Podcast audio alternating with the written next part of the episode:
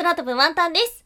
キャラクター辞典があと少しで放送100回目ということで、今回も過去の放送を振り返っていきましょう。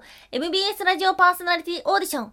一次選考の作品。好きな人がメンヘラ製造機かもしれない。はい。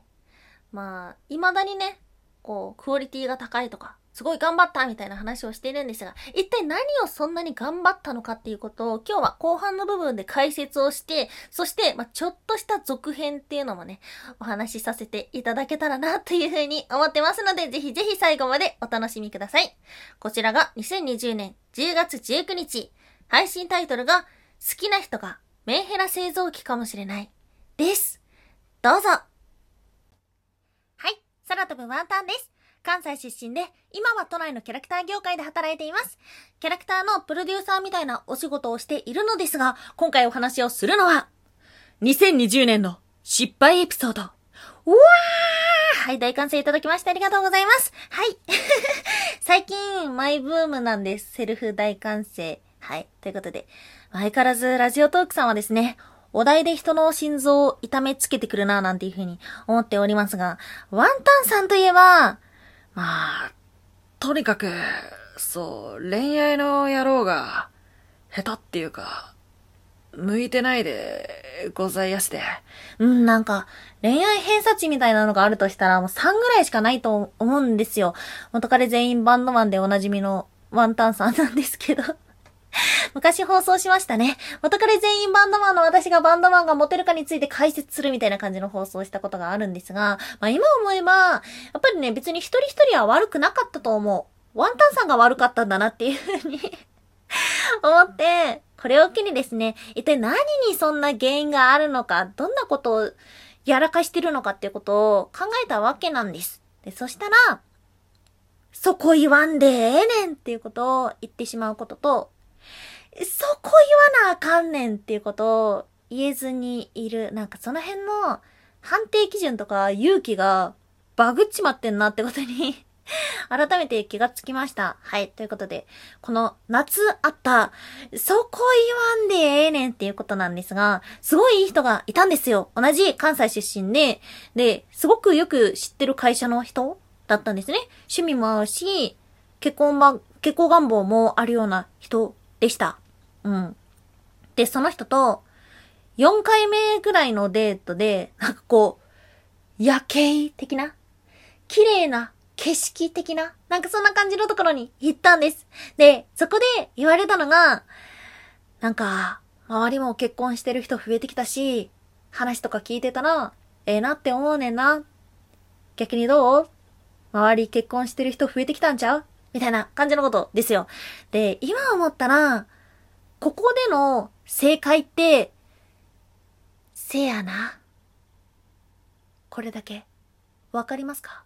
これだけできっと話は進んでいったはずなんですが、ワンダさん真面目だから、めっちゃ考えて、目キョロキョロさせながら、どうかな？周りは2割、もうちょっといるかな ?3 割ぐらい。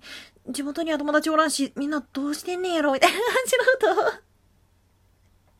オタクの早口みたいな感じで説明をしてしまって、そんなの誰も聞いてない。そんな数字誰も聞いてない。だってもしここで、せやな。この3文字がワンタンさんの口から出ていたら、その直後に、ほな、この2文字が帰ってきていたはず。そこ言わんでええねんっていうことを一生懸命言ってしまった結果、まあ皆さんお察しの通り、この方とのお話はもうこれで終わりっていうね。まあでも知ってる会社の人なんで、また会ったら、うわ、あいつっていう風に 本当に思われそうだなって。いやでもいい人でした。ありがとうございました。はい。まあでもそれ、そんなこと言ってられませんよ。もっと、はあ、次はちゃんとこうして、こうしていくんだ、みたいな感じのことをですね、ワンタンさんだって日々考えてます。で、また最近、すごいいい人がおりまして、って言っても、まだ二人では2回くらいしか会ったことないから、会ったこと遊びに行ったことないから、まだわかんないこともいっぱいあるというか、今はもう絶賛遠くから見てるんですけど、めっちゃかっこいいの。本当に、めっちゃ優しくて、声もめっちゃかっこいいの。でも、その人は、メンヘラ製造機かもしれない。はい、今回のタイトルですね。うん。あの、ドラマの何のおいとまって見ていましたか？そこに登場する中村智也さんが演じるゴンさんにそっくりなの。てかなんかその人の雰囲気が中村智也さんに似ていて、でもその人には、そこ言わなあかんねんっていうことが言えない。中、中村さん、まあ、中村さんじゃないけど中村さんにしましょう。なんか、とにかく優しくて、話を聞いてくれて、結構肯定してくれる感じの人なんですね。ほん、ほんで、ほんで、ほんで、あの、可愛いとか、好きとか、言うんですよ。でも、付き合おう的なことは、言ってこないんですよ。これは これはちょっと怪しいやつじゃないですかなんか。でもわかんない。ワンタンさん何にもわかんないからさ、もしかしてワンタンさんの知らないところで、世のアベックたちはそうやって世の中を回しているのかもしれないけど で、こないだ映画を見に行ったわけですよ。で、そしたらさ、こうさ、なんか、肩をさ、こう、ぐるって回すやつ。なんか肩を抱き寄せる的なやつ漫画とかで見るやつ。その瞬間、っていう風に なって、なんて、ワンタンさんどうしていいかわかんないじゃないですか。でもさすがに、直立してるのは変だっていうことはわかるから、ちょっと斜め、ちょっと持たれるでも、体は持たれたとして、頭どうしたらいいの？つけんの？浮かすの？だってさ、ワンタンさん身長165センチあるんですよ。頭つけたら、邪魔じゃない？っていうふうに思って。わからなすぎて、もうなんか、天使の羽のごとく、ふわっと。そして、左脇腹には力を入れて、ピーンと、20分ぐらい。いやー、最近腹筋鍛えててよかったなーっていうふうに 思いながら、もう内容なんて全く入ってきませんよ。もう、戸惑いと、困惑と、愛しさと、切なさと、心弱さと、みたいな 感じで。だから本当にそういう言葉だったりとか、動作がもう、チャラ、チャラチャラ化してるわけですよ。もうなんか、チャラがこぼれそうになっちゃってて、おい、こぼれるこぼれるみたいな感じの、そんなチャラチャラ化してんのに、でも、帰る時とかに、手繋ぐんとか嫌？みたいな感じのこと聞いてくんの。え？それはつなぎだけは勝手につなげばいいんじゃないでしょうかなんで聞いた？だって断るわけないじゃないですか。中村智也さんなんだから、まあ、違うけど。中村智也さんなんだから、そら、それはさ、なんか嫌じゃないけど、でもここで、嫌やないでみたいな感じのこと言ったら、なんか、まるでワンタンさんが、待ち望んでた風になるじゃないですか。よっしゃ来たみたいな 感じに。それはちょっと尺だと思って、誰と戦ってるんだって感じなんですけども、その時にでも思ったんです。これがメンヘラ製造機と思って、とにかく優しい。で、チャラ慣れしている。そして、決定を委ねてくる。この三つ特にその三つ目の決定を委ねてくるっていうところが、ポイントだと思って、なんか、そういう風に、どうしたい？どうしたい？みたいな。で、まあなんか、まるで自分の意志かのように答えていくことで、洗脳されていくんだっていう風になんかもう、感動してしまって、感動したみたいな話になって。でも、わかんないよ。もしかしたらね、本当に、本当に天然の人で本当にいい人だったら、どうしようか。なんか、小躍りしながら土下座します。はい。ということで、なんか、うん。だからこそ、本当は、自分から言わないといけない。それは、どういう、ご、ご了見でしょうか？って聞いたらいいんですか？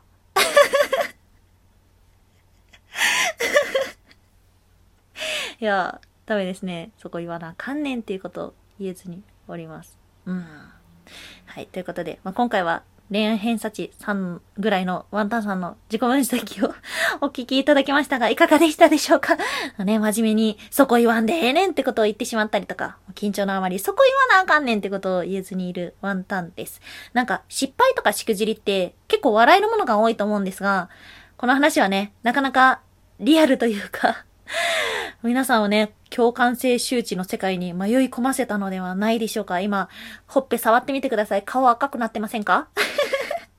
でもまあ失敗ってね、それを反省して、次に繋げていかなければならないわけですよ。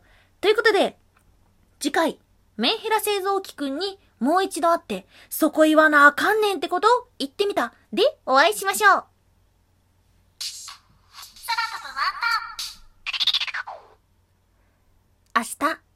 何してる？かっこ仮。明日、ワンタンは、遠目だったらわからないかな？程度の毛玉がある服を捨てます。はい。お気に入りだったんですけど、あと一回着よう。あと一回ならバレないかなっていう風に、ずっと保管していたものを、もう捨てようっていう風に思っています。うーん、なんか、この夏着ていたキャミソールも半分ぐらい捨てようかな。なんか、インナーだからって言って、お前何年着んねんみたいな感じのが たくさんあるなっていう風に今思い出してしまいました。はい。明日何捨てる？かっこ仮は捨てるをテーマにしたコーナーです。今、情報過多の中、何を得たいか、何を学ぶか、どのような人になりたいかばかり考えている人がすごく多いと思います。でも、その人の人間性が見えるのは、実は何を得たいかではなく、何を捨てたいかに隠れているのではないでしょうか。あなたが捨てたいものやことがありましたら、その思い出と捨てる、捨てることを決心した理由を添えて、ワンタンに教えてください。例えば、鍋とかフライパンとか不燃ゴミね。もう月に1回ぐらいしか捨てられないし、腐らないしって言って置いていませんか？そういうものではなくて、こととか行動、マインド、何でもいいと思います。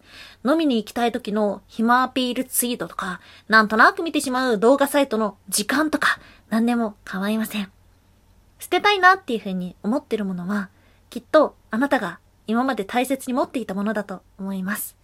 それと向き合う時間を共有したいなって思っております。はい。ということで、お聞きいただきましてありがとうございました。空飛ぶワンタン、ツイッターもやっているので、ぜひ遊びに来てください。空飛ぶワンタン、もしくは ID をローマ字、ワンタン、ぴょん、w-a-n-t-a-n、PYON で検索してみてください。妖怪について紹介をしているワンタンは妖怪について知りたいカッコ仮も放送していますので、様々遊びに来てください。お聞きいただきましてありがとうございました。以上、空飛ぶワンタンでした。